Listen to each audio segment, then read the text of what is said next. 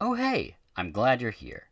If you're new to the podcast, I'm Dirk Marshall, and I was raised in my dad's video store.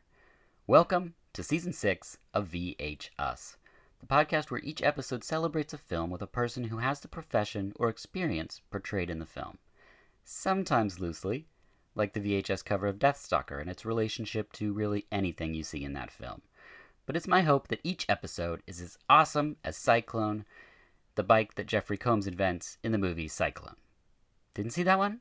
Okay. As awesome as Frank Stallone in The Pink Chiquitas. No? Missed that one too?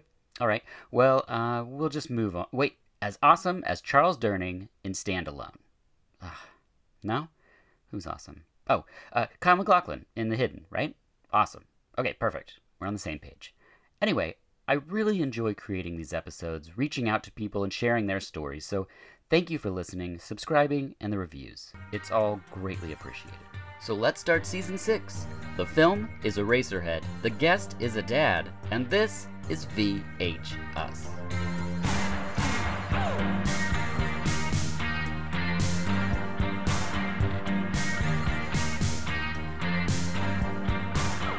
Hello, and welcome to VHUS, the podcast where each episode is about a film and the guest has the profession or experiences portrayed in the film. I'm your host, Dirk Marshall, and you can find us on Instagram and Twitter at VHUS_podcast, and for bonus content, as well as on our website, VH-US.com, for trailers and original artwork. I'm joined in the studio by JL Watkins, who's a dad. Thank you for being here.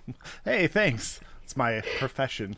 Yes, well, I mean, you have another profession, but I just can't figure out a movie that would pair well with it. And I get these ideas, like I did with the mom episode, where it's like, I want to talk to these people as well. And this movie popped up in my head, so. Yeah, we haven't found the disgruntled video editor movie yet. So that's... Yeah, no. There's a couple editor films, I think. Not disgruntled, necessarily, just video editor. Yes. I guess I'm saying a little too much. I should ask at the top, do you have a website or anything where people can find you, or you're pretty off the grid, or how is it? You know what? I used to have a blog, but Little Lost Robot, but that's like my Twitter and my Instagram, so you can find me there. But okay, Little Lost. I don't do much anymore. Yeah. Well, with no free time, I'd imagine. Exactly. This idea began with Eraserhead being a film about becoming a parent, and I haven't seen it since I became one. When was the last time you saw Eraserhead? Yeah, well, you know what? It had to be pre-parent. I did revisit a little bit of it when Twin Peaks, The Return was on, because there's that mid-season episode that's very... Oh, yeah. And I wanted very Eraserhead, and or very David Lynch, I guess, and I wanted to see... if they lined up in any way, but I didn't look at it too closely. I watched a little more heavily this time when I did, but yeah, Eraserhead's not one of those movies where you're like, I'm just going to sit down and watch some Eraserhead. Yeah. You know, it's true. I saw it when I was 16. I saw it one time. It's not that I disliked it. It's just not something that I returned to. Like I watched the, do you remember his Industrial Symphonies? Oh yeah. VHS. I watched that thing all the time, and it's concrete and obtuse, but for some reason I found that something I enjoyed relaxing in. Well, that had music, whereas Eraserhead had a few songs and the rest was just that sound in the background. What do you remember, because when I met you, I wasn't a huge David Lynch person. I'd watched his movies in my dad's video store, like Wild at Heart, I think Blue Velvet, Elephant Man, but I didn't really know him as like a director per se yet. And then I met you and your love for Twin Peaks, and I was just curious, what was your intro to David Lynch? It was the Elephant Man.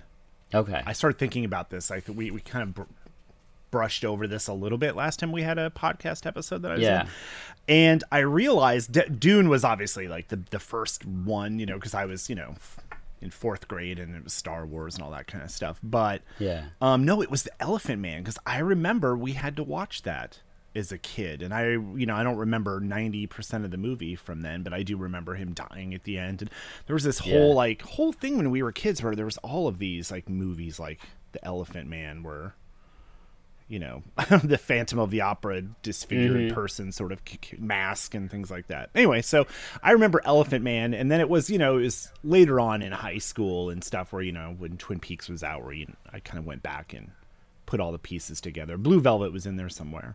Okay. Yeah. And Twin Peaks and all of its accoutrement aside, what would you say your favorite David Lynch film is? Well, it'd be Fire Walk with Me, but yeah. But outside of Twin Peaks, that's a good one.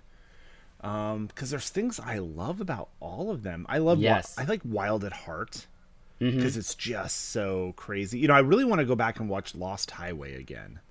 Yeah, for me, David Lynch fits into that like I loved David Cronenberg, and so Existence has a special place in my heart because it's one of the first ones I saw in a theater, and I guess Crash. I forget which one's first, but Lost Highway, I think, was the after other than Twin Peaks that I went to a theater and saw it. It was outside of the video store. I remember driving home in the night afterwards, and it feeling like you're still in the movie, and it felt like we were all gonna die or something. And then Mulholland Drive. Those two. Yeah. You know what's funny about Lost Highway? Well, by the way, to answer your question, I think Dune is my favorite outside of Twin Peaks because I just love Dune so much, even though it's a complete, you know, weird mess compared to the book and all that. Oh, it's so crazy. But I realize that's the one that I watch all the time. Like, I don't sit down and watch a lot of David Lynch movies over and over again because you got to be in the right mood and it has to be loud and whatever, whereas, like, I can watch Dune all the time. Yeah. Yeah, you know what about Lost Highway that was wild? Is that was like that's kind of when the soundtrack came out so much earlier than the movie. Yes. And so it was like, in a way, that drove, they're very smart about it, that drove people to the movie because you're like, I got to hear how this Billy Corgan song is going to fit in, or I can't wait to hear Nine Inch Nails in this movie. Or no, it's Marilyn Manson, right? Yeah. It was both. Okay. So there was a lot of that, just kind of, and then, like, you know, to see how it pieced together, kind of like how my kids did that with the Trolls movie many years ago, where they listened to the soundtrack for 3 weeks before we even saw the movie. Like, right. I know this song. I'm like, yeah, because it's from the soundtrack Trolls. Yeah, it was perfect timing then to have like a soundtrack put together by Trent Reznor, who was at like peak popularity at the time, and then he recorded, I think, Perfect Drug for that soundtrack. So it was like an exclusive thing. I think Billy Corgan did like a synth song on there or something. I remember liking it. Yeah, I remember liking it too. I really liked that soundtrack. And I remember Brent Johnson, a mutual friend, and I sat and talked about that movie for like hours into the night. Just like not trying to figure it out, but like discussing the way we all love to talk about David Lynch movies. Like, oh, and then this part and then this and what could it be? Well, there's the creepy factor where you're like, oh, this fits into this part of the David Lynch world, and then, you know, it had the driving part, like this fascination with driving cars fast at night. Yeah. Did you get my text about A Fall from Grace? Yeah, you know what's funny is you did that, and then I immediately IMDb'd it, but I didn't do it through David Lynch. I did it just through the title, and it was like a Tyler Perry movie. Yeah. And I was like, this is the movie you're all excited about? And like the reviews were like, this movie is horrible. And then I was like, wait. So then I went and navigated it to the way you said it. I'm like, oh yeah, this looks great. I think there's also one in the 80s, maybe early 90s, that's a Gary Oldman vehicle, I believe. But yeah, it's a movie that's directed by his daughter, Jennifer Lynch, and it stars David Lynch and, who are the two other guys? The guy that was in Ghost Dog? Yeah. Forrest Whitaker. And Trent Reznor is the soundtrack. And the soundtrack is Trent Reznor. It's so wild. I don't know what this thing is, but it supposedly comes out this year. But I'm excited about that. Nice. At the time of this recording, you can rent Eraserhead from your local video stores like Movie Madness here in Portland, Oregon. You can stream it on HBO Max and the Criterion Channel. Apparently, it's also on Amazon, but I recommend the Criterion Channel or the beautiful Criterion Blu-ray, which is what you loaned me, and it was fantastic. Yeah, we have the superior viewing experience for this. Yeah, over your bullshit Amazon or whatever. That's right. Yes. The synopsis is Henry Spencer tries to survive his industrial environment, his angry girlfriend, and the unbearable screams of his newly born mutant child. That's the synopsis that they have for it, which... It's weird that somebody wrote that, because I don't feel like that synopsis was written like when the movie came out. It would have been more like a surrealistic meditation or whatever. You know, it wouldn't have described it. This one's very literal. Yes, yeah. It is. It's super literal. We'll put the film in context. The director's David Lynch. If you're listening to this, I'm guessing you know who David Lynch is. But if you don't, Elephant Man, Twin Peaks, Blue Velvet, Lost Highway, Mulholland Drive, Straight Story? That's the Lawnmower Man one, right? Right? Yeah. Yeah. Inland Empire. Inland Empire, of course. And there's a lot of others. I really love David Lynch, not just as a director, but as an actor. I think he's always super interesting. And I lost my mind in the movie Lucky, where he stars opposite Harry Dean Stanton in Harry Dean Stanton's last role. Mm. They were good buddies, and it's about a man facing the end of his life, and Harry Dean Stanton did unfortunately pass very close to that. And I weeped like a baby numerous times in that film, and then also had so much joy seeing David Lynch talk about a tortoise in the desert, and it's fantastic. So I highly recommend that film. And it's just fun to talk in fake David Lynch voice. I mean, he just has such a distinct voice. Like when he says Portland, Oregon, right? It's just like he just has this distinct phrasing. I had such a great time, you see. I had a great time drinking the soda pop that you gave me the other day. And you're like, yes, okay. And it's like all day, every day, you could just do that. Slippers are the most dangerous sounding shoe. It's just like whatever you want to say is fun in David Lynch voice. Our actors, we have Jack Nance, who was in Eraserhead, Dune, Johnny Dangerously. He's the dad in the Suicidal Tendencies Institutionalized video, opposite Mary Wernoff. He's in Barfly, The Blob, and pops up in Lost Highway, which I completely had forgotten. I don't know who he is in it, but he's credited there. Well, I'm going to rewatch it soon, so I'll let you know. Yeah, same. The actors, we got Charlotte Stewart, who plays Mary X, a ton of 70s TV, Eraserhead, Tremors, she's Betty Briggs in Twin Peaks, and Slums of Beverly Hills, which is pretty awesome. Mary's dad is played by Alan Joseph. This guy was in some serious stuff. He was in Raging Bull, Marathon Man, Eyes of Laura Mars, to name three. Where did it start with him, though? TV. Okay. Yeah. And then we have Jeannie Bates. I don't know if it's Jeannie Bates or Jean Bates. Veteran TV actor. Eraserhead, Wild Orchid 2, Two Shades of Blue, which I had the promo tape for, and Mulholland Drive. So there you go. So let's press play on Eraserhead.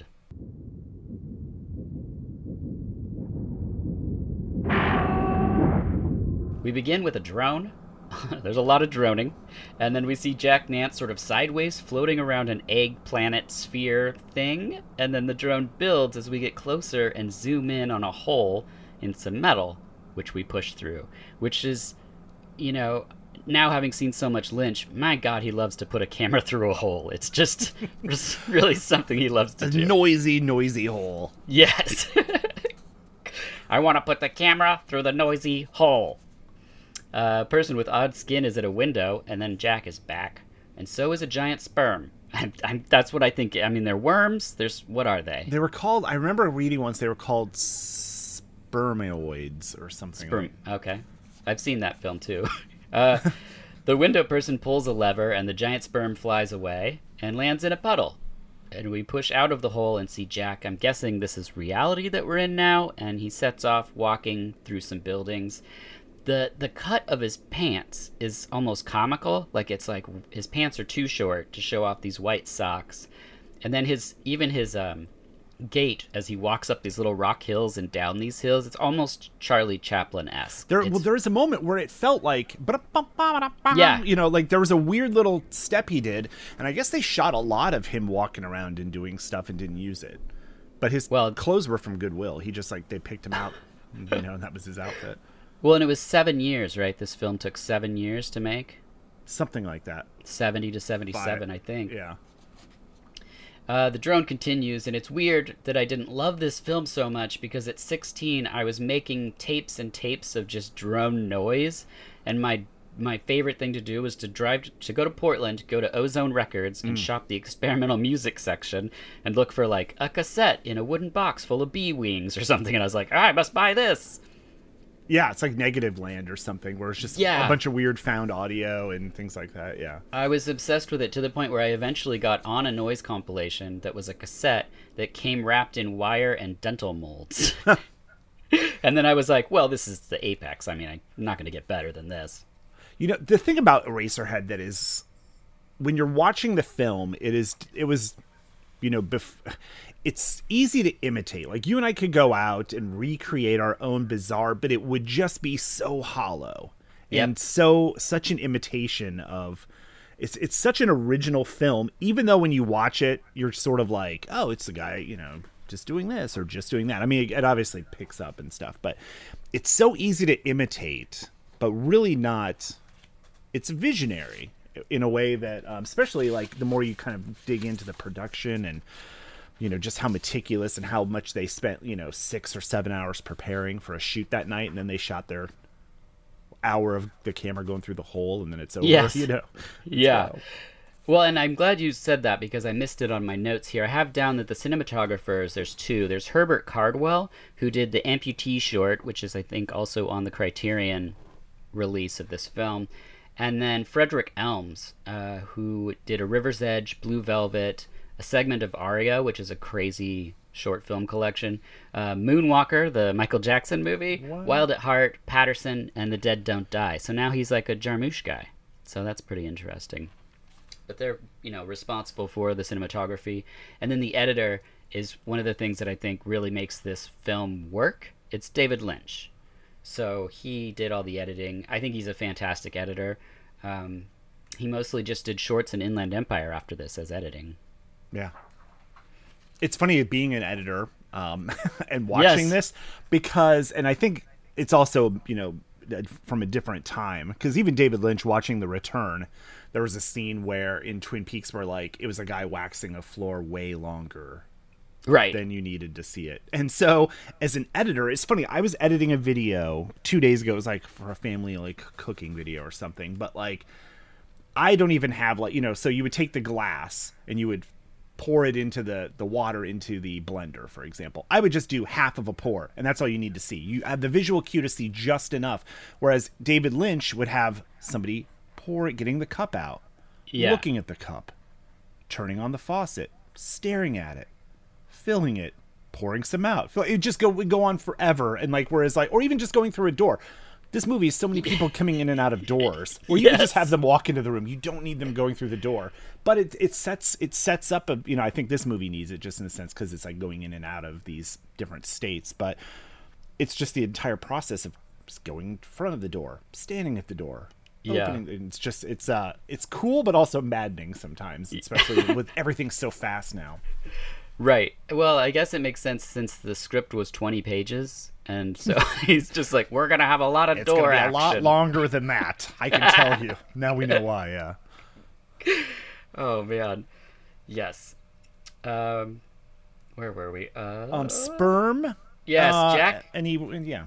This part I thought was fascinating because I would have never caught this when I was 16, but Jack takes an elevator and the floor of the lobby is yeah. the same pattern as the Twin Peaks, the Red Room. Yeah, it's wild because then you start. Well, there's so many weird elements that carry through all of his stuff, and it's like that's kind of why I wanted to revisit it. It's like yeah. So like that's like a hint is like go if you go back and know that from Twin Peaks, like, is this all purgatory?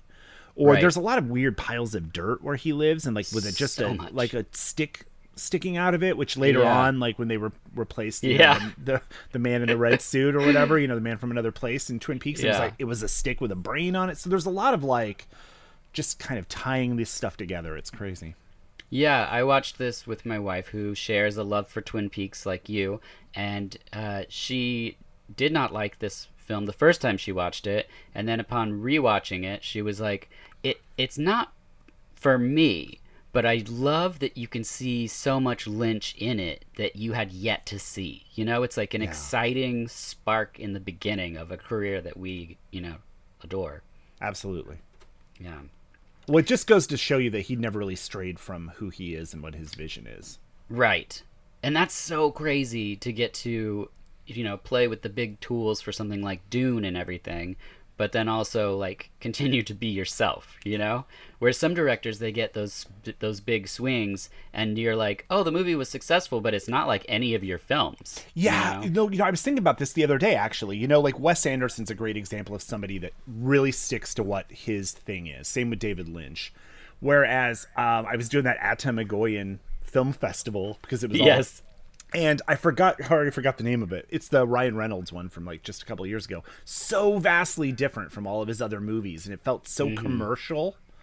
Yeah, that it was almost off-putting. Like, this isn't one of your movies. This is so weird. Girl named Mary called on the payphone and said she's at her parents' and you're invited to dinner. Oh yeah. We find out from a neighbor that Mary called and he's invited to the parents for dinner. He goes into the apartment and there's an ambient sound of almost like insect hums, but then I think maybe that was the radiator initially. There's so many different white noises to each environment that we get put into. And he puts a record on, and then Jack takes off his wet sock and puts it on the radiator, and it's like steaming there, which is gross.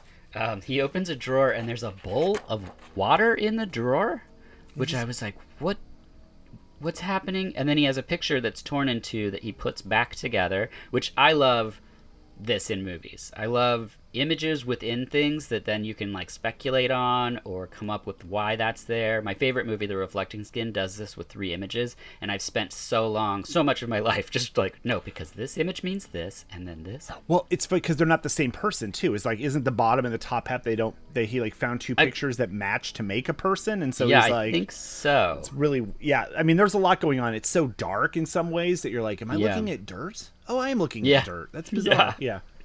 Well, and if you are taking two pieces to make one person, there's your first inkling, maybe, aside from the spermoids that we're going to be talking about, parenthood. This whole movie has a very, and this isn't a lot of David Lynch stuff, very fatalistic. These people, life is just happening to them. Yeah. And they are just sort of accepting it. Not everyone's accepting it the same, but it's like, there's this weird, like, loud industrial noises that people are like, well, this is my life and I live in it, you know, and sort of like things are happening to people and they have no agency other than to just walk through this world in a dreamlike state. And so I think a lot of this fatalism is like definitely plays into like themes of parenthood in this movie, but it's very weird how it's just, there's just so much of just like, you're not in control of your life. There's a man pulling levers in the planet, or you know, weird things like that. Yeah.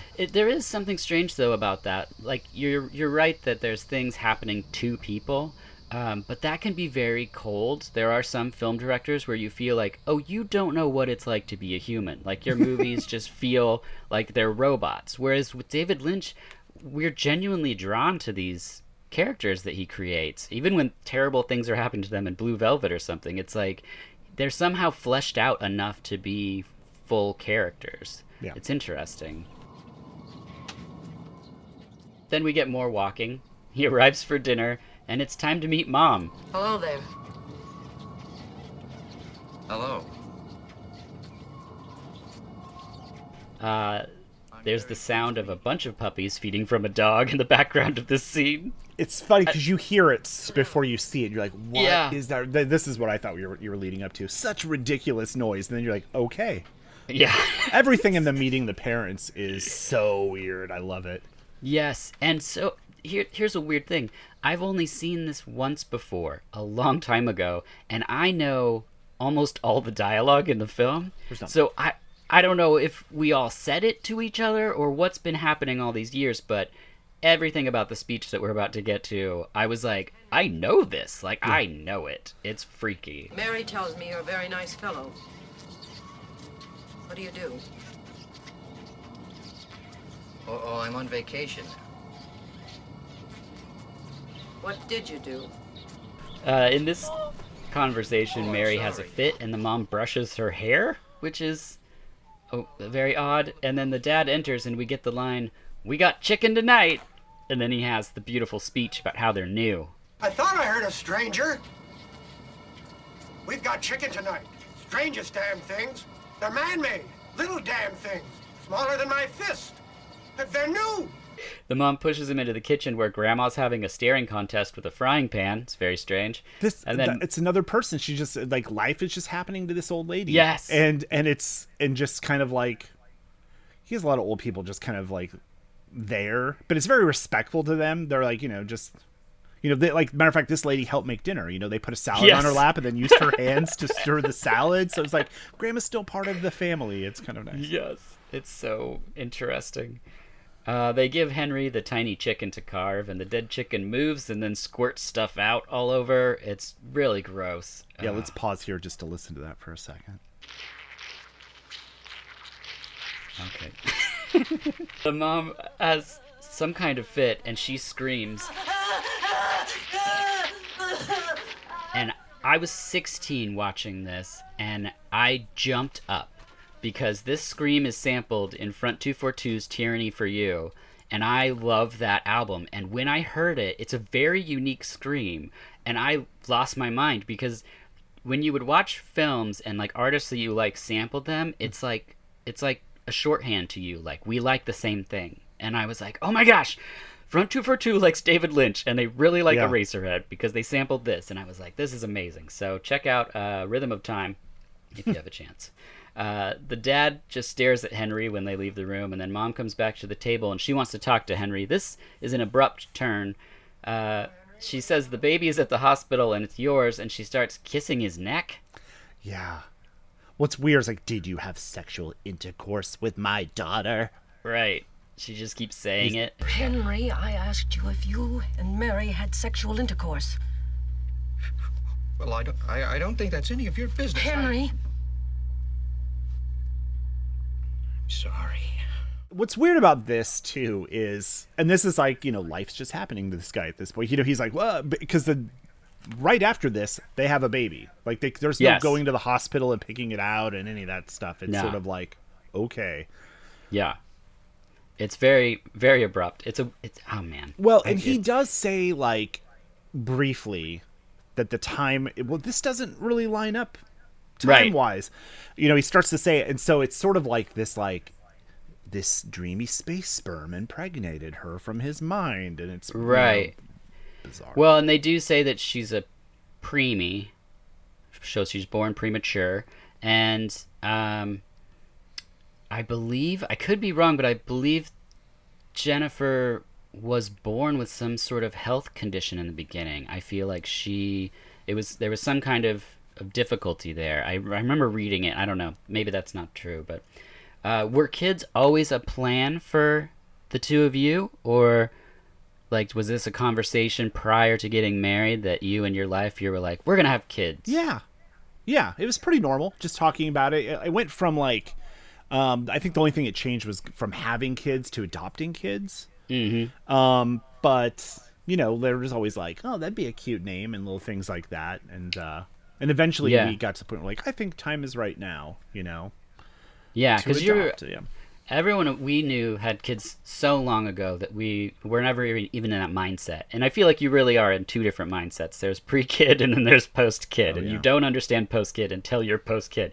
And then you two have your daughter, and we got to meet her, and we were like, whoa, okay, that's pretty cool, like, being a parent. They seem to be making it awesome and not seem like it's terrible. And then you know you have your own kid, and you're like, oh, there's just pretending, they're putting on a face for us. All the family photos where everyone's smiling. You don't see the 30 reject photos, exactly, or the fight that happened in the car prior to the farmer's market or whatever photo. Absolutely, all that stuff. There is kind of a procedural aspect to growing up, and I'll take it off of you and put it on us, because when my wife and I got married, we were like, well, do we get a house? Do we buy houses? Is that what adults do? Do we have babies? Like, we didn't know what order things would go in. We knew we kind of wanted to do those normal life development stages, but we went house first, and then we didn't think we were going to have a kid, and then we almost, like, in the Eraserhead sense of the way, we're like, oh, we're going to be parents. But yeah, did you with you and your significant other, is the conversations just more like time to get a house? Because you've relocated so many times. Yeah, so when we moved a couple times. We were both in news, and so, you know, it was a lot of moving to you kind of getting to the bigger, because in TV news, you jump to bigger markets. It's kind of how you move up, or you stay somewhere for a long time and move up there. So Can you say what you mean by markets? Oh, yeah, so, like, we live in Portland, you and I, which I don't know all the the DMA sizes anymore. They're different. But like at the time, Portland was market 22, whereas like New York is 1, LA is 2, okay. Chicago is 4. And so we went from a 22 to a 35. And then when we were, that was like in Greenville, Spartanburg, South Carolina. And then we moved to Houston, which is 10. You know, so we bounced around number wise kind of doing that. And so that's kind of why we moved. But when we lived in apartments, we would be, you know, pre-kid. That's great. We lived in like a old mill that was a fancy loft, and then we lived in Houston in an apartment, and then, you know, with Eliza, and it was like, oh, we've got to get a house just because you know, she likes to bounce a ball or run around, and people are, you know, it's just too small. We needed a yard, we needed whatever. So we got a house after that, and then, you know, after a while, you're like, you know, you want to build wealth or whatever, you know, so the house makes sense.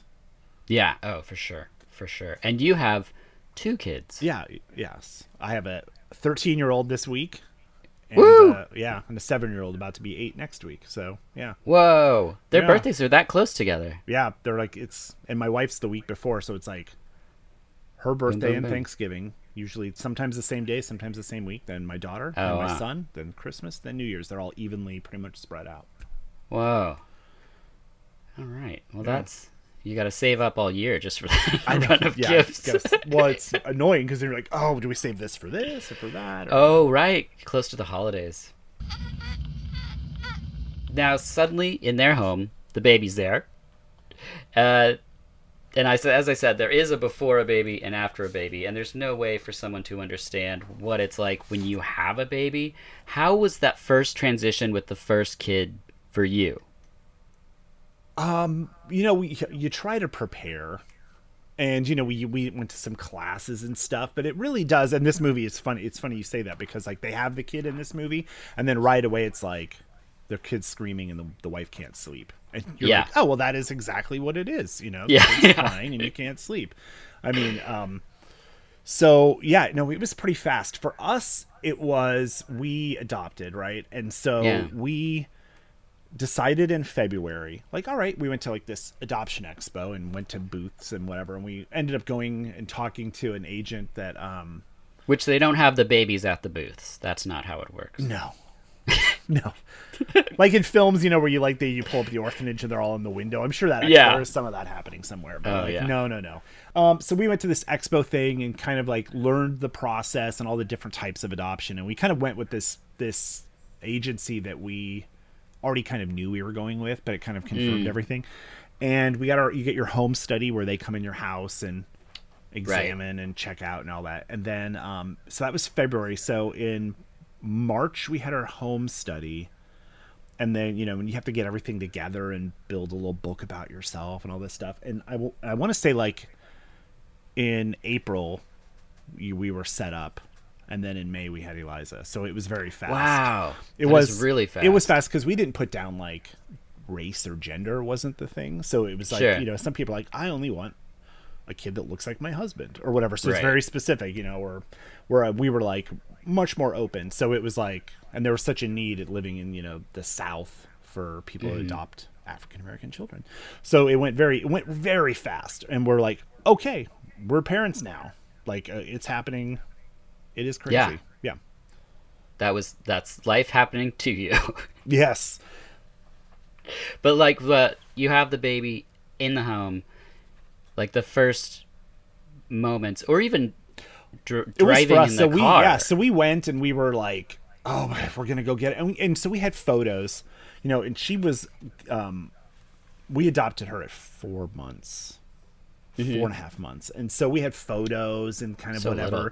And so when we were going to pull up to the place where she's being cared for, and, you know, just the whole way, you know, my wife is going through, you know, emotions like, what if this and what if that, but it was all, and then we pulled up, and the whole plan was to go to the door and meet them, and they take us in and present us with this child. But we pulled up, and the woman was outside with her already because they were on a walk, and my wife like didn't even wait for me to put the car in park before she was jumping out of it.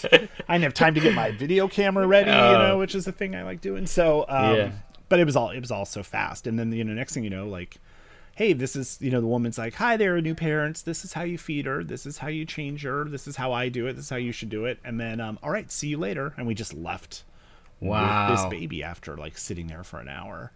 You know, we went to Sonic, and I'm like, this is really weird. We have a baby right now. Like, we just figured out how to install a car seat yesterday, and we have this baby with us. And then, you know, we went to the lawyer and then went to the hotel, and was just like, we're parents now. We have a baby in a hotel room. That's amazing. That's a transition. Yeah, it was weird. And I kept running over to a Target across the street. We couldn't leave right away because there's like, it was a cross state line, so you have to stay until like this. So we had to stay for like a day or two. So we stayed at this hotel, and I remember running over and going back and forth to Target to buy different nipples for bottles. Of course, I didn't know silicone versus rubber first. I went to Arby's and bought like everything on the menu because I didn't know what we wanted to eat. It was just crazy. Right. Yeah. Yeah, well, I remember shopping for diapers for the first time and just being like, wait, which kind? Like what? Because there's like a billion different types, and there's flushable ones, and there's ones that have different things they're made of, and like, you know, stuff, fragrances. And I was just like, what is, I don't understand this world that like. Yeah, well, and that's funny because it's like, at least you have some participation in it. Whereas in this movie, not to get us back to it, they're just like, this is a baby, it is gross, and this is your life now. Right. Where, I'll speak for myself. When I first saw my child, I was like, she's, you know, great. She's beautiful. This is the name that we talked about. We had like 5 names, and then we were like, this is the name. When we first see this child, it is hideous looking. Yeah. I mean, it's like a bird. I guess people said it was like a skinless rabbit head. Oh, is it? It's a really impressive puppet. It's something. It's gross. It makes it's like a dead chicken kind of thing. It's really weird. Yeah. And so it makes me feel like when he first sees his child, it's a hideous, disgusting creature. Like, it doesn't look like him. You know, it's like. And this is a really weird thing about this movie because, and it's like a weird meditation on fatherhood for some parents, that it's sort of like. We're of this generation, I feel like, where fathers are more involved than, like, the generations before us and stuff like that. And so, whereas, like, a guy could have a kid and then just, like, move away and start another family, or just weird stuff like that. Or, like, I don't want to be a dad, and just isn't. Like the 50s. Right. And so this movie has a very weird, he just has to take their word for it that he has a baby now, even though the math doesn't add up. And this baby is now his, and this is his whatever. And so it is a weird, because a woman obviously knows I am the mother. I gave birth to it. Whereas the father is like, am I the father? This thing, I'm told this is my child. It's all very like, and this movie is a lot more taking it on faith, obviously. But it's definitely a weird sort of mindset for, I think, some fathers, sort of like that this is a thing happening to them. Mm-hmm. Yeah. No, that's a really good point. We see the mom sitting there, Mary, and then Henry comes in and smiles at them both, sort of an awkward smile, and then lays down on the bed facing his radiator, and he stares into it, and we start to see a stage, only it vanishes due to the child's noise. Not exactly like subtle, really. It's just the baby screaming.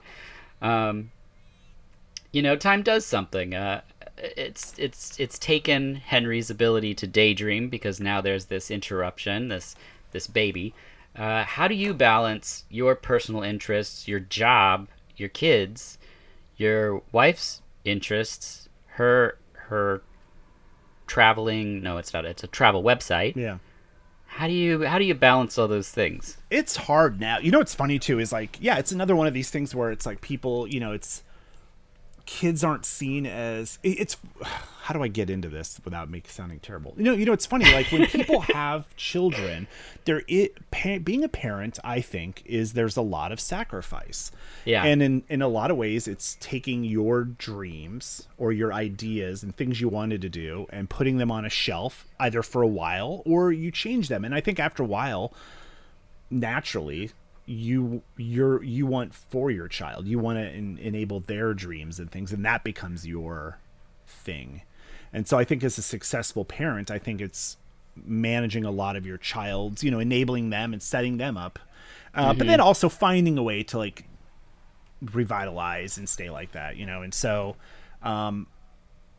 It's definitely a struggle. Like, you know, it's, there's definitely, you know, I would shoot all kinds of weird movies and things, but now it's just, there's just not enough time, and I really want to invest time being with my kids or doing stuff they want. And, you know, and I think the you know, realizing too that your children are their own people and the things they like. And it's funny because I have like, well, you know, a family member of mine that, you know, is very like, you're going to be into this and you're going to like baseball and whatever. And, right.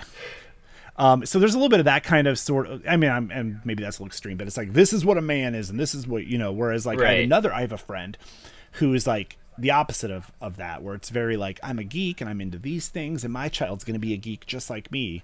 And, you know, I don't understand why he wants to watch baseball because we're into Star Wars in this family. And, you know, that's what we're into, or, you know, it's very weird.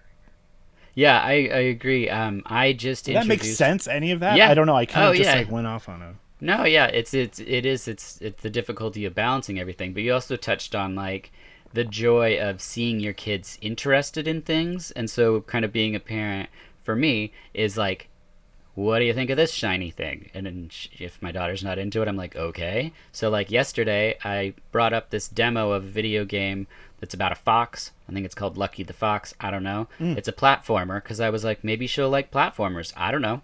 And so she played the demo and she's like, Dad, will you buy that game? And so we had fun playing it together, and I enjoyed teaching her what the first level of a video game is and what that they're teaching you how to do all the different buttons and controls. And as she got better at it, she got really excited. So then today we played the full version of the game, and I was like, I'm playing video games with my daughter like JL does with his kids. I was like, this is awesome. It's weird to me, though, that there will be a few years from now. I mean, we've already done it with my daughter. She's like, grabs a light machine gun and holds down a door for us while playing Rainbow Six.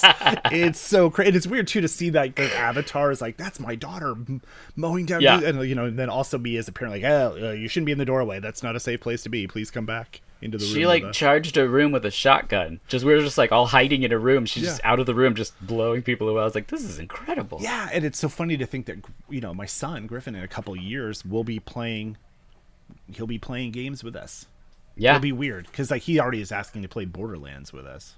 Yeah, which is awesome. I love sometimes when we're playing at night, and he'll come in and he'll be talking to you, and I can hear him on the headset, and he'll be like instructing you on armor and weaponry and things, and he's got great opinions on stuff. Yeah, that's so funny.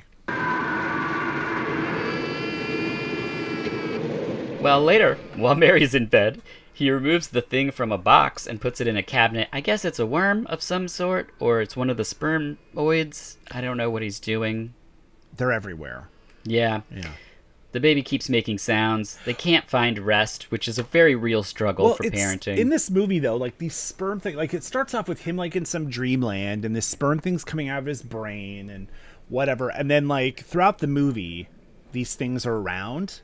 And at one point, it's very literal where, like, we're not there yet, but the woman in the radiator is, like, stomping on them. Essentially, she's like, I'm crushing your dreams. Yeah. You're a parent. All your dreams have been crushed now. Yeah, it's very strange. I know that I keep saying that. We keep saying things are weird, and we're talking about Eraserhead, so that's par for the course, I guess. Next, he reaches for Mary, and she, like, shrugs him away. Then Mary screams in the baby's face to shut up. Shut up! And it's, you know, I'm like, okay, I get it. I understand you had a child. Your wife needed some space. And, kids are very loud. You know, sometimes you just need a break. And sometimes we need a break. So now we'll take a word from our sponsor.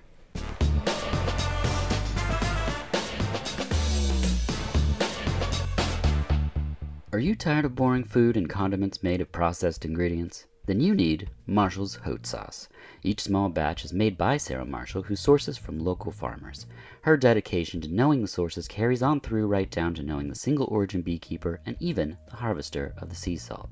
Each sauce is plant-based, gluten-free, and packed with deliciousness.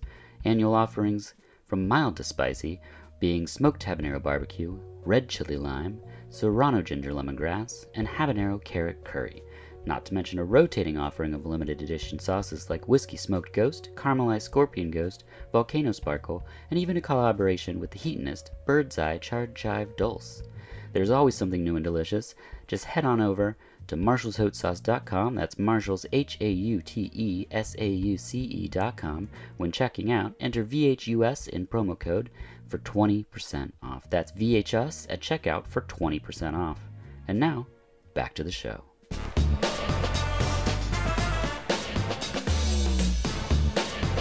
We're back, and the baby's still screaming, unfortunately, and Mary decides that the only thing she can do is get out of Dodge, so she grabs her suitcase after a very long struggle, which is like you were saying earlier, something just keeps on going. Yes. She's tugging on this suitcase for longer than probably the longest monologue in the film. Well, there's also, she's at the end of the bed. And yes, he's laying like there, Bob. And it's like creepy, like eat her. It's like she then, then the baby is silent when she leaves, which is interesting. That it's like the baby was screaming, and then she leaves, and the baby's just quiet. It's quiet stirring. Whenever he goes over. Yeah, like it's funny too because I've been watching this a lot. You know, I rewatched it amidst all these Mandalorian episodes. So there is a moment where you're like, oh, this is like his baby Yoda. Oh, and then like very quickly it is not. Yeah. Yeah. I'd like to see a reboot of this with the Baby Yoda puppet as the baby and Bill Murray as Jack Nance. Oh, nice. Even just replacing it with Baby Yoda would be a pretty cool... The movie would be so different. Yes. It's true. It would just be like, this. I don't see what the problem is. This is wonderful. I don't know. It's really cute. Yeah. Henry takes the baby's temperature, and then suddenly it's covered in sores and gasping for air. I love it. Yeah. It's sort of like... I don't know. It's like everything is like accelerated, like in parenthood in this movie. But you're sort of like, oh my god, you know, it's like this kid's sick. What do? I don't know. You know, It's just great. But it's so awesome how it's like, you know, just a flick of a switch and like, ooh. Yeah, instantaneous. Which, you know, as a parent, I mean, kids get sick out of nowhere. Not right now because they're not allowed to be around anybody or any germs. But normally in school, kids just pass around a cold. It's disgusting. It lasts all year long. And it's terrifying when your kid gets a fever and it's up to like 102 or something. And you see them like, you know, our kids are fairly energetic, I think. And when you see them like laying on a couch, you know, impaired by an illness, it's a helpless feeling when you're like, I guess, do I give them more juice? What do I do? You know, a twin pop? Yeah, right. No, and this one, you know, it's also just kind of like, or just even throwing up. You know, my kid will just be fine. And then it's like, bleh. You're like, oh, okay, this is happening now. Yeah, exactly. Oh, that's a great point. So what he does is he puts a humidifier next to it. Yeah, which is throw everything you can at it. Yeah, anything you can. You're like, is this help? I don't know. Another blanket? Another pillow? It's, I don't know. Henry goes to leave and the baby screams anytime he goes to the door.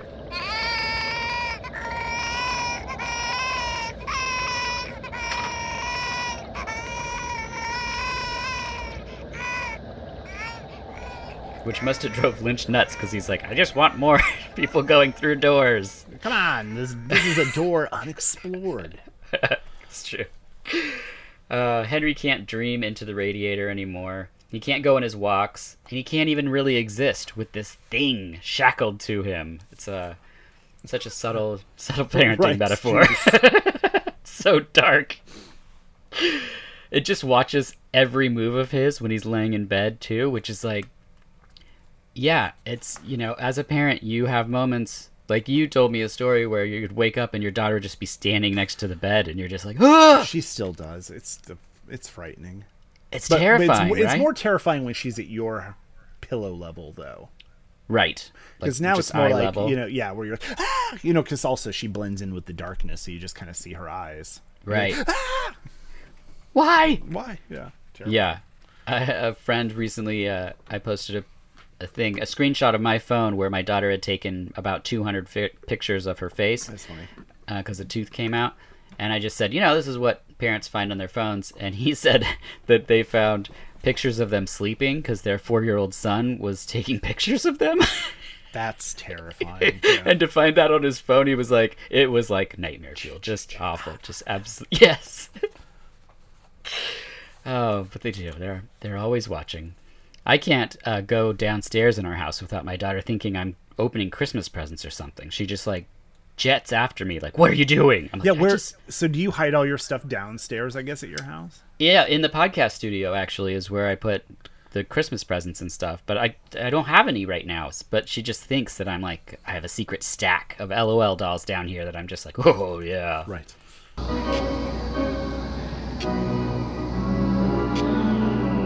A door closes and we see footlights on a stage turn on, and we meet the lady in the radiator. The weird worm thing drops to the floor and then another, and she begins stomping on them like you talked about earlier.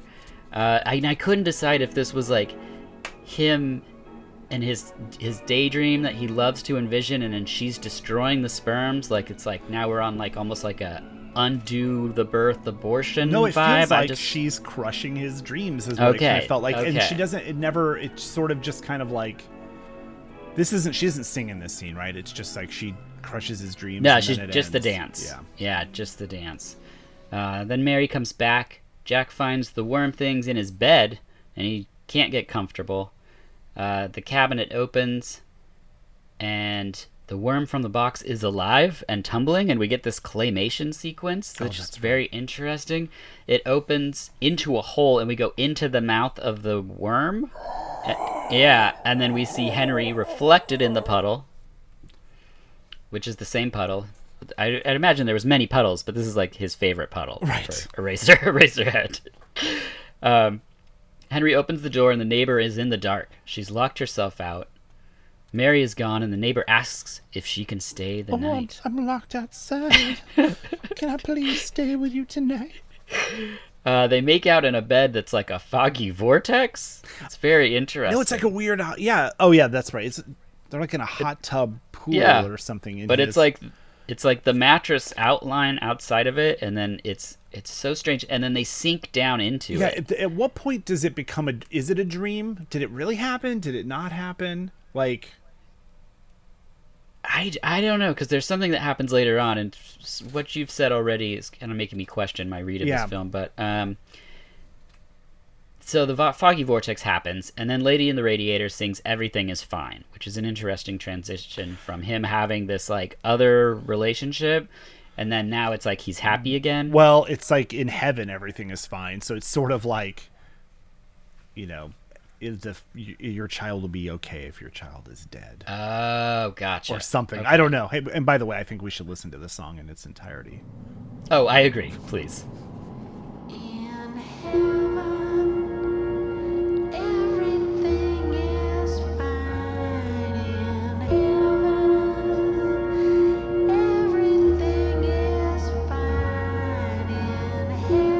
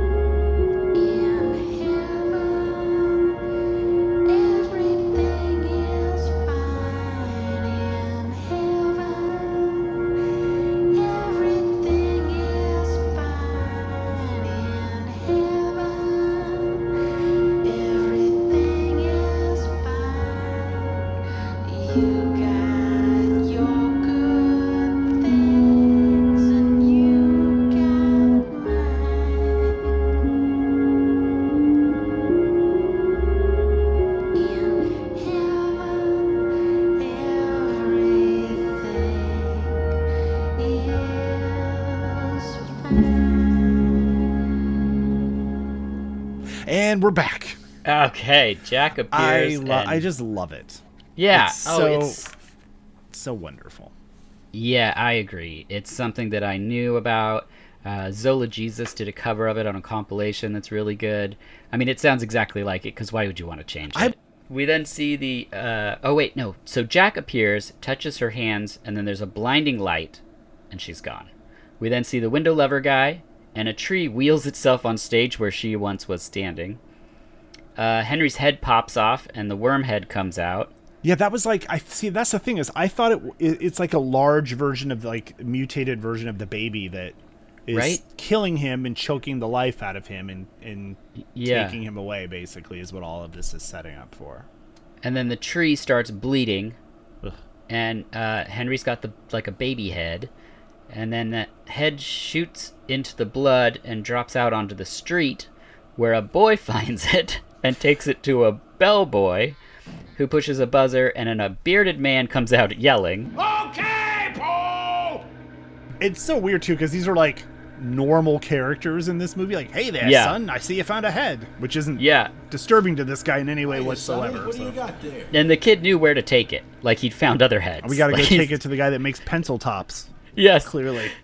So he leads the boy to another man who drills into it and then uses the machine to move pencils around, which he sharpens and then tests it on paper, says it's okay, erases it, and then he swipes it with his hand. And this is one of the points that I was like, this is why David Lynch, I wish, was editing even more things. This, like, wipe of the pencil erasing shavings that, like, it's a harsh sound, like, whoosh, and then it sparkles through the air. It's just this, it's and then later on, the most iconic shot of the movie is him with the shavings in the air around him. Yeah. With his eraser head. Okay. Henry's back in bed. Henry knocks on the neighbor's door, but nothing. When he returns, the baby's laughing at him, just mocking him, like his unmasculine ways are being openly mocked. So he opens the door and sees the neighbor with another man. And so, yes, and so here's the thing. So she looks at him and sees the weird baby head.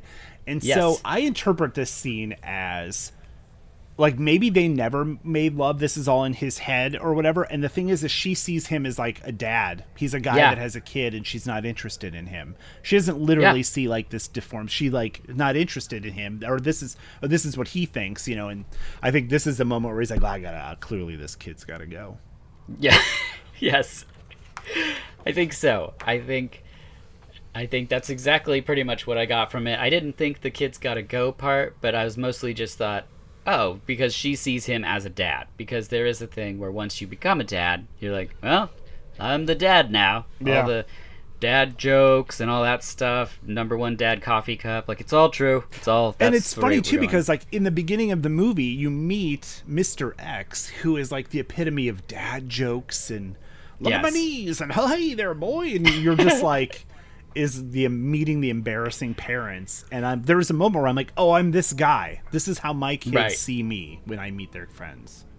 I'm that dude. Oh, yeah. Now. It was like, that's a great point. Did I tell you this? I saw Empire. It was like a year ago now, but I was on a flight and I watched Empire Records. I was like, oh, I haven't seen this forever.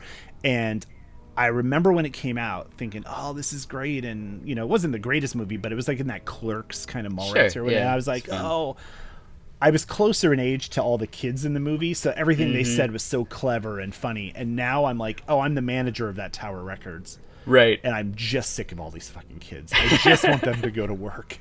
And I'm like, oh my God, is it Max? Something like I'm that guy. That's so crazy. Yeah. Yeah, that's the weird thing, and why I wanted to kind of revisit Eraserhead, because I think the first time when I was 16, I didn't think about the allegory about being a parent or anything. I don't think it's that hidden either in the film, so it's not like you're really digging for that. But as a parent now, I was like, oh yeah, I totally get it. When the baby is screaming all the time, and you're like, I wish that could stop. That doesn't end when your child's a baby. They continue to make noises their whole lives, and sometimes it can be incredibly overwhelming. And so there's stuff in this film for sure that I was like, yeah, I get it. Not to your level right now, Mr. Lynch, but I get it. Right. Yeah. So she sees him with the baby head, and he's sad, and he gets some scissors, and this is where it takes a turn. He cuts open the baby's mummy wrappings, and we see it's just a bunch of guts. And Henry scissors the guts, coughs her up blood, and polenta erupt out of it. So much blood and so much polenta. Was it polenta?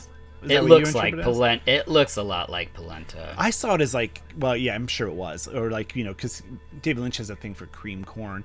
But right. It wasn't that. But it always to me looks like concrete, like recently mixed concrete. Obviously they weren't working with that, but it just had that look like wet concrete before it dries kind of look, just pouring out. Yeah, I think I guessed polenta because he did those cooking segments. Did you see those cooking segments he did where he's like Like, quinoa is one of my favorite foods to have for dinner. I'm gonna walk you through the steps on how to prepare quinoa. Did you, by the way, did you watch any of the making of stuff?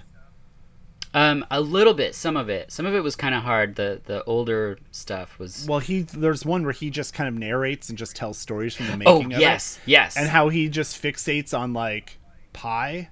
And, like, yeah. And then I found the pie at the store, so I bought the same pie. And you're just like, oh, my God, he's talking so long about this pie. I loved it. I mean, I liked every minute of it. But you're like, he really thought about all the foods he was eating at the time and even called up Catherine Cool, said, what foods, tell me about the foods that we were making. It's like, oh my gosh, so crazy.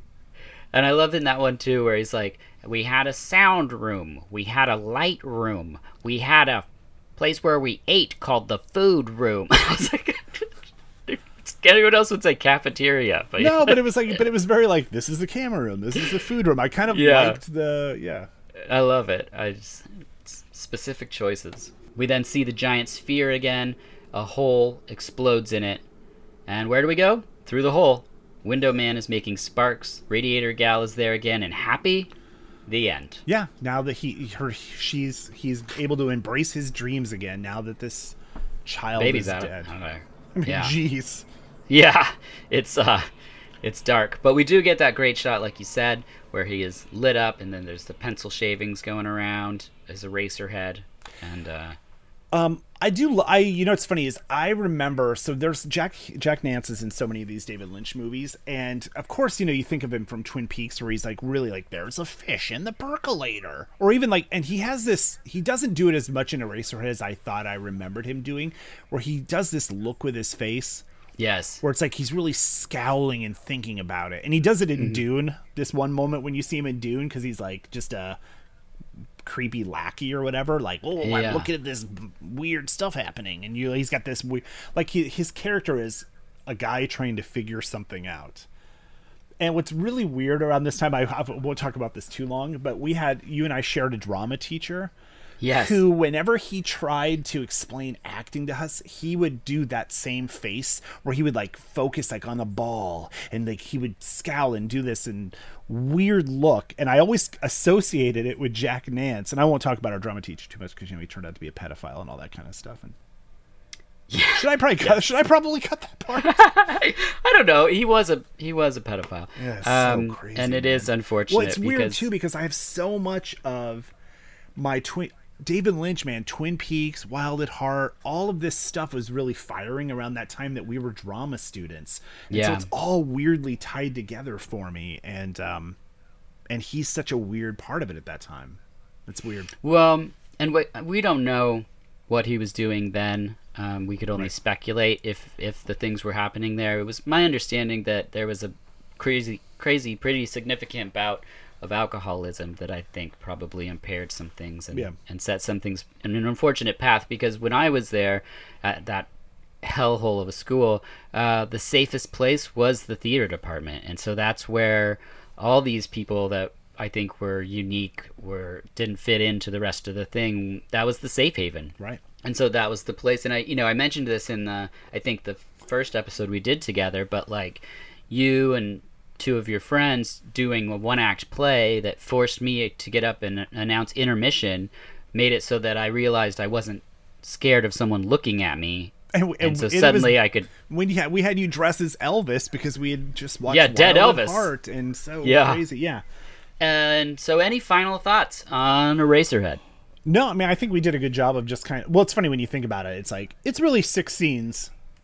held together by just a lot of walking and looking at stuff. But no, man, the sound design is so great. It's one of these movies where it's like, if you ever thought about seeing it, you should do it just once, and David Lynch is always like, turn it up a little bit louder, watch it in a darkened room. I watched half of this when we rewatched it, like on my phone with like noise canceling headphones, but it was in the dark. So like the screen really was like in front of my eyes, so it was I think it's a lot, people are like, that's a small screen you're watching on, like, not when it's this close to my face. This is like being the front row to movie theater. So and with headphones these days, like, I mean, I have surround sound, and it's it's intense. Like, I'll be watching something like a horror film or something, and I'm like, meh, this is whatever. And then you plug the headphones in, and it's loud, and suddenly it completely changes your viewing experience. So I bet, you know, Eraserhead, touted as one of the great midnight movies, I'm sure is beautiful on a big screen. I sadly haven't seen it that way. But before we move on, I have to say, as a big Twin Peaks fan, are there any characters you have not yet met? Oh, no, I haven't met a lot of them. Just because there wasn't a lot of... Yeah, because it's like they don't always fit into the same conventions that I would go to, like for comics and stuff. They have, like, everything's kind of melded together in the last couple of years, but this was the year I was going to, like, cross everyone off the list, because I was going to go to the Twin Peaks 30th anniversary thing at Graceland, and it's like a few weeks away from going, and I'm like, I'm pretty sure this is going to get canceled. I even, like, emailed the hotel, like, aren't you? You're going to cancel this for COVID, right? They're like, no, we have no plans. And I was like, I canceled my hotel room and flight and everything before it got too late. And of course it got rescheduled. I think it got rescheduled again or canceled. I'm not sure. So I can't imagine any convention ever happening now. No, I know it's weird. But talk about meeting. So the only person Catherine Coulson, who was like one of the big driving forces of Eraserhead, you know, she like made them dinner, and she worked she's the log lady from Twin Peaks, but she was also married to Jack Nance, I think, around the time or somewhere around there. And she was like the assistant camera director, and she was an instrumental part in this movie. And I lived in Ashland, Oregon, where she lived, and I saw her all the time. That's awesome. I would always say hi to her. She signed stuff for me. I have a little picture she drew of her log that has like, hey, JL. One time I stayed in the dorms over the summer. And so a lot of people went to the Oregon Shakespeare Festival where she worked, and she was also in shows, and they would say, JL says hi, or from the, you know, whatever. And she would like, oh, give him this photo. And so I would see her sometimes on the street, be like, Catherine Coulson. And I always thought what's funny was I always at the time thought like she was this big star that probably got sick of it. And then I realized, oh, I'm just really obsessed with these things. Right. And then I'm like one of a few weird people that just is always saying hi to her. So I thought, I'm like, maybe that's why she remembers me a little bit. And so it was cool. And then finally on my like night of graduation, it was like the final party, and she was walking up the street, and I'm like, oh, she lives like three houses from my friend. I didn't realize. I'm like, Catherine Coulson, can I get a photo? And she's like, sure. And took a photo. I'm holding the red Solo cup, and yeah, it was great. But that's so cool. But she always took a moment to talk, and it was really nice. In The Return, I think it was so beautiful to see her, that they could get her in there. I think she passed shortly after they shot that, but it was really an emotional. For those of us that have watched and lived in this for so long, The Return was rough too, because you're like Miguel Ferrer. There was like four people, maybe five from the cast were like, they all passed since the thing was shot. Yeah, which gave it like a really kind of heavy feel for us. Like it was, you know, emotional because you're going back into this world for 18 hours, sort of. But then there is so many people that had passed. Yeah, it's very... It is funny, though. I would say if you're into David Lynch stuff, you already know all of this. But, like, I'm about to do my great Twin... It's really weird because the great Twin Peaks rewatch is a lot... I think I've never really included The Return in it. And I'm going to now, I think. Whoa. I'm not going to start it, like, on, you know, in February or whatever, like I usually do. I'll probably start it a little earlier. But it definitely... I have this newfound... sort of like I want to go back and connect the dots with stuff that was explored in The Return and see how it connects to other things. And yeah, well, I think, you know, he clearly mines things and has repeated motifs that pop up in his films, so I'm sure that there's connective tissue in there. Yeah. Since you were talking about meeting people, Sarah used to see the one-armed man all the time because he lived over in the Goose Hollow area. Oh, I didn't know that. Yeah. Yep, she'd see him riding a bike around. I'm riding my bike. Yes, exactly. Around. Mm-hmm. I assume every one of these David Lynch movies talks like their characters do. Yes. That's why he cast them. He just waits for the conversation where he's like, well, that's unnerving. Well, that was when he did in Eraserhead, like almost every single person, he like, yes, you are perfect for the part. Like, don't you want to meet anyone else? I feel bad, but you're exactly who I want. Isn't that how he got Kyle MacLachlan for Twin Peaks? Like, they had a conversation, and then he's like, come to my hotel room. And they talked for a little bit, and he's like, you're the guy. I don't know, but I believe it. Yeah. Yeah, it just seemed like that was what a lucky move for Kyle MacLachlan. Yeah. Which brings us to the final questions. Oh! Yeah. I totally didn't think about me doing these questions. Yeah, here they are. Yeah, are you going to stop listening like you usually do? Yeah, I'm just going to like let it go on autopilot. And then just you're like, I don't have to edit this. In case anyone missed it, JL is the producer-editor of this podcast, so that's why we keep talking about editing. So what happens is this is when I don't have to splice in movie clips anymore, and unless Dirk tells me like, oh, I farted at 45 minutes in or whatever. All the time I usually do. No, I'm just joking. That I'll sometimes keep track of time. Because I'll edit this like sometimes really late at night, so I'll just skip through and then just kind of trim off the end if I remember, and then because there's no more clips to put in, and then I'll listen to it later when I listen to the episode. Which sometimes has not proven to be a good idea. I try to listen to it now. Are there any misconceptions about being a dad?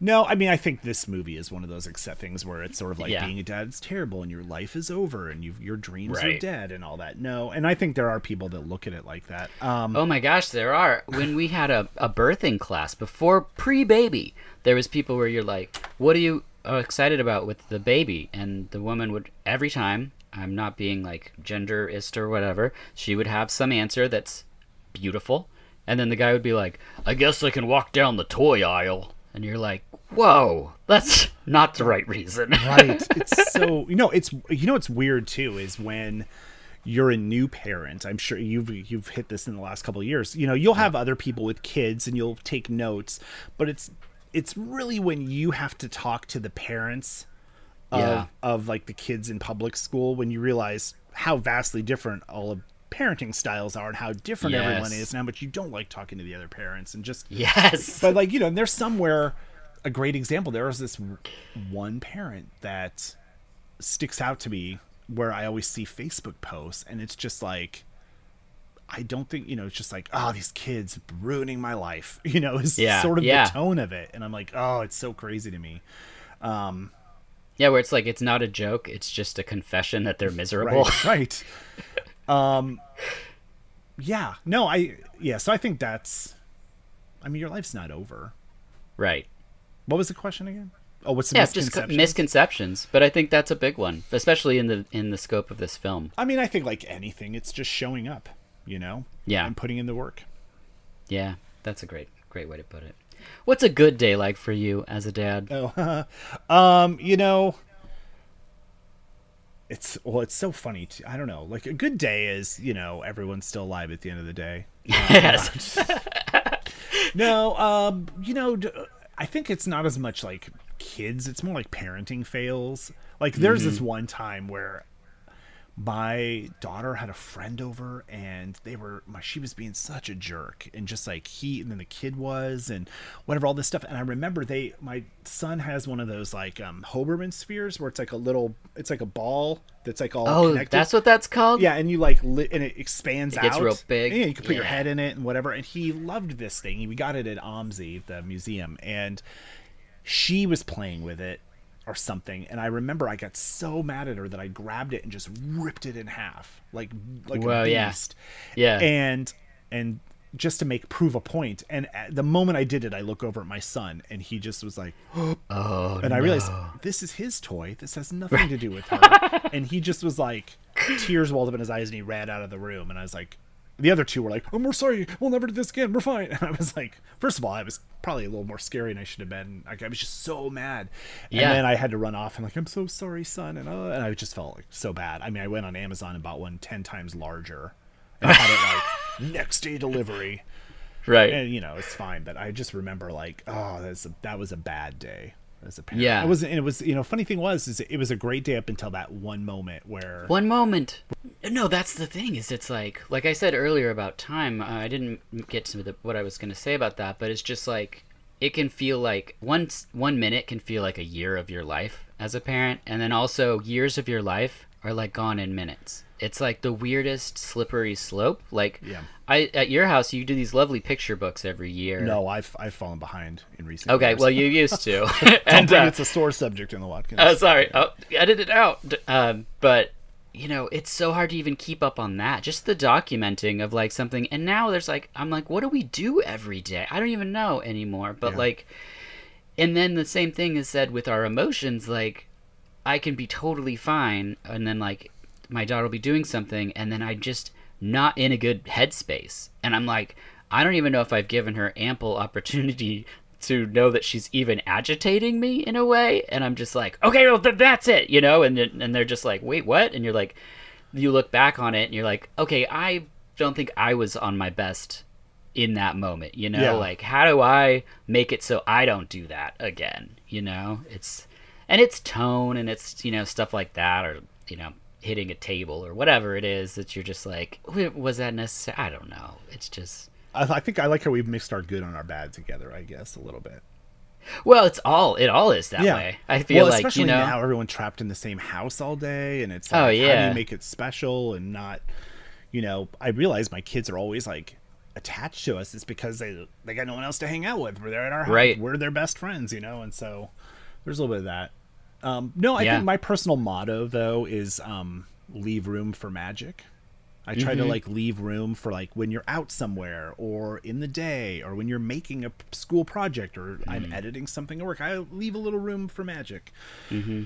And so I think I just try to do that.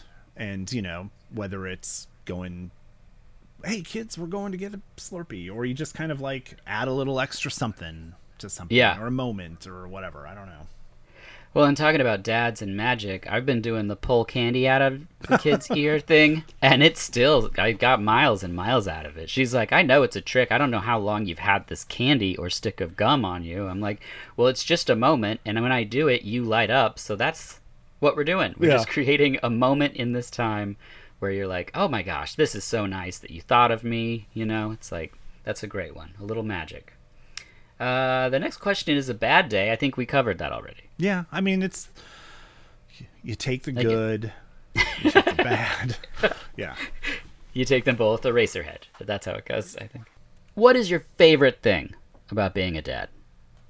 Oh, man, I mean, there's so much. I just like, at the end of the day, just enabling these little people to kind of be who they're going to be, you know? Mm-hmm. And, obviously when they're like, I love you, Dad, or hang out. Like the other day, you know, my son was just like, we were upstairs and we played Animal Crossing, all of our switches together and played, and we're all laughing. And it's a game you can't really like play competitively together or whatever it is. You just kind of like run around the same island, but you know, we would just make jokes and whatever. And then I kept playing, my son went down and got, you know, started playing another game. And I remember he just said, it was like, are you okay? And he's like, this is just so great. I love hanging out with my dad. Oh. And you're like, oh, yeah.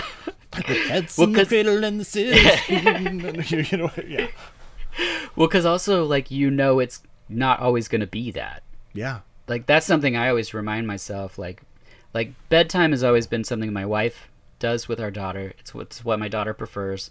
But I get bath time. That has an end cap. There is a time when yeah. she'll yeah. not want that to be the thing. Right. And you know, and we just play LOL dolls. It's fine. But I'm just like so thankful every time, you know, because it's even changed. Like I used to wash her hair. I would cradle her little head in my hand and like rinse her hair with my other hand. And it was this very sweet parental moment.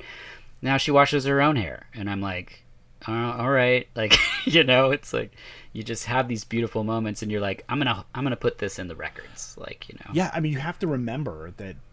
I mean, even it's like, oh, you know, our son keeps crawling into our bed or whatever. You're like, it's going to end eventually. Yeah. And, yeah. Someday you're going to be like, oh, I miss that. And so yeah. you just got to know that it's ending. Yeah. And I think like you said, being present, I think is a key. That's a key piece. So that you can record those moments and think about them. Do you have any advice to future dads? No, I mean, I think I, you know, molded a lot of that into here, but to future dads. Which is our new podcast launching. future, dads from the future, fighting robots and living their lives without their wives. Oh no. Something. There's more to that. I didn't mean to end exactly at that point. That's good. Yeah. We'll get DMX crew to record it. Oh man, that'd be great. No, you know, it's, I think I've kind of weaved in the same advice, but yeah, you already knew like all these. I feel like you're just moving the questions along through. You're like, I know this is next, so I'm just going to transition to the next question. Oh, yeah. But that brings us to the final question, and it's my favorite question. And you already know what it is. JL, what are your dreams like? You know, well, they're not like parent-related dreams. You know, what is really weird is I don't have dreams with my kids in them. Oh my gosh, I don't know if I do either. It's every once in a while there will be something, but for the most part, they're pretty selfish dreams. No, it's very weird. Like my most recent one, and I have dreams where like the dreams wake me up. Like I don't have like, they're stress dreams and I wake up and then I'm up like at 5 a.m. But I'm like one of these people that like when I lay down, I go to sleep. And then I'm up. Like I don't, because I probably stay up so late that I'm so tired that I just go to sleep. Same thing. Really down. Yeah, so, we don't hit. So I'm blackout sleep. Yes. So there's that. But like, no, my dream the other night is I lived in some weird dystopia where everyone slept on cots and it was all grimy and dark and we worked in the factory. But also, I was secretly a werewolf and mauled some people, and then somebody found out and they were okay with it. And then I woke up because I was like. Something weird anyway, but no, I had just weird people from work were in my dreams. I have weird work stress dreams a lot, or travel stress dreams. So it's all editing and stuff. Yeah. Well, yeah. A lot of them were travel ones for a long time where it's like, I'm trying to get across the airport to the gate, but somehow I can't, I'm walking so slow and no matter how hard I try to walk, I'm never going to get to the plane. Yeah. The good thing about being secretly a werewolf is I think that's, all werewolves, because you're only a werewolf 12 nights out of the year. Right. There's only 12 full moons. So then the rest of the time you're just secretly a werewolf. Well, it's funny too, because I think I only was a werewolf in the last like 5 minutes of the dream. And then, you're editing it in your head and you're like, something's got to happen. Because somebody was like, that explains why he was so different. And then it was like, oh, yes, I am. And then I woke up because I was going to get caught or something. I'm not sure. So no, my dreams aren't, they're not scary. They're just like, there are a lot of like, oh, I'm on a skyscraper. Wouldn't it be terrible if I fell to my death? And I'm like, oh, I just fell to my death. I just woke up. So those are like and that's how it is. But yeah. Well, JL, thank you for being here. Thanks for producing the podcast. Sure. And thank you all for listening to VHUS. I'll see you next time when we talk about a different movie. Oh, this is from an old episode. So I'll just say, thanks for listening. Thanks for having me. Sorry.